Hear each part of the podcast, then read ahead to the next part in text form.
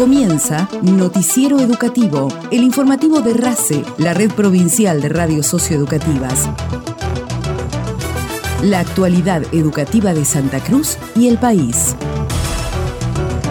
Estudiantes santacruceños de cuarto grado prometieron lealtad a la bandera en todas las escuelas primarias de la provincia. En el acto realizado en la escuela número 61 de Río Gallegos, la directora del nivel primario, profesora Olga Ricci, agradeció el acompañamiento de Sonia Cárcamo y José Ortega, padres del héroe santacruceño caído en Malvinas, José Honorio Ortega, y destacó el concepto de prometer a la bandera mirando a Malvinas, inspirados en la soberanía, pertenencia, solidaridad y madre patria, entre otros valores. Acá en Río Gallegos se llevó adelante eh, el acto en conmemoración del 20 de junio, el Día de la Bandera. Las escuelas primarias de la provincia, todas han participado en las diferentes localidades, pero aquí en Gallegos se llevó adelante la jura a la bandera por parte de los integrantes del ejército argentino en sus distintas modalidades y fuerzas. Para eso fuimos invitados a participar en el acto y a prometer y a compartir esa jura con los estudiantes que prometieron la bandera el viernes pasado. En un acto muy emotivo, los soldados y los referentes evocaron la presencia de esos chicos como el futuro y como quienes prometieron con amor defender la bandera.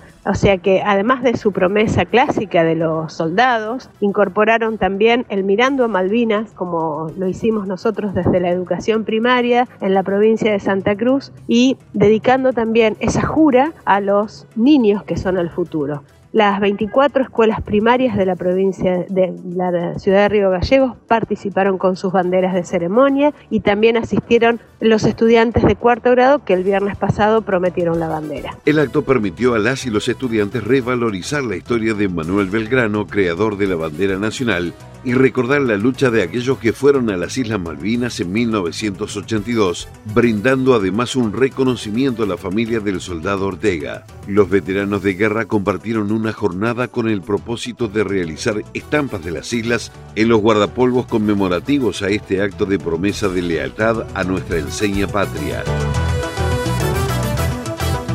En la sala Gregores de Casa de Gobierno, la primera mandataria de Santa Cruz, Alicia Kirchner, recibió a las abanderadas, docentes e integrantes de la cooperadora del Colegio de Educación Secundaria número 7, doctor Julio Ladvocat, a quienes hizo entrega de equipamiento de sonido para la institución. La gobernadora se encontraba acompañada por el presidente de la empresa Fomento Minero de Santa Cruz, Sociedad del Estado, Esteban Tejada, y la gerenta general de la empresa estatal provincial, Débora Ocampo, e hizo entrega del equipamiento de sonido financiado por el gobierno provincial a través de Fomicruz.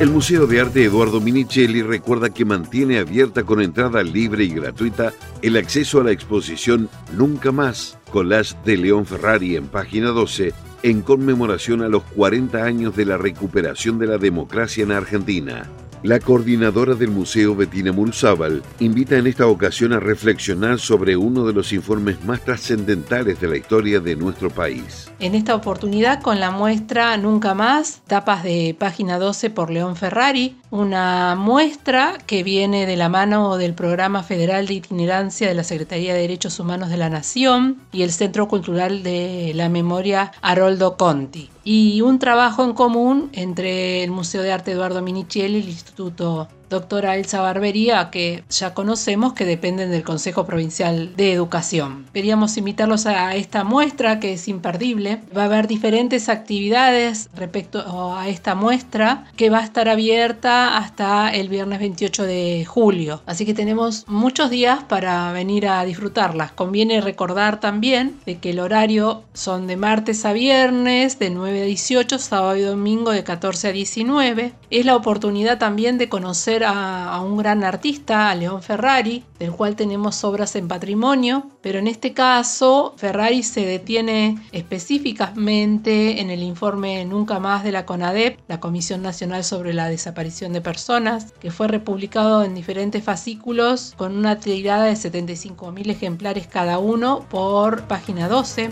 Bettina Murzábal destacó que es una ocasión única para conocer y apreciar el trabajo de León Ferrari,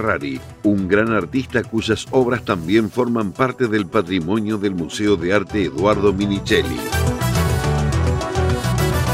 El Consejo Provincial de Educación invita a participar de la propuesta formativa denominada Viajar en Carta, una propuesta para tejer redes a través del arte correo, la lectura y la escritura, impulsado por el Instituto de Formación Docente, la Biblioteca Nacional de Maestras y Maestros y la modalidad Educación Domiciliaria y Hospitalaria. Esta propuesta busca brindar herramientas para promover y acompañar las trayectorias educativas de las y los estudiantes más allá de su asistencia y o permanencia en el aula, considerando necesario y central que los equipos docentes se apropien de nuevas estrategias tendientes a garantizar la continuidad y el resguardo de las trayectorias escolares de todas y todos. El trayecto formativo dará inicio el lunes 26 de junio, continuando los días 3 y 10 de julio de 14 a 15.30 horas a través del canal de YouTube del Infod.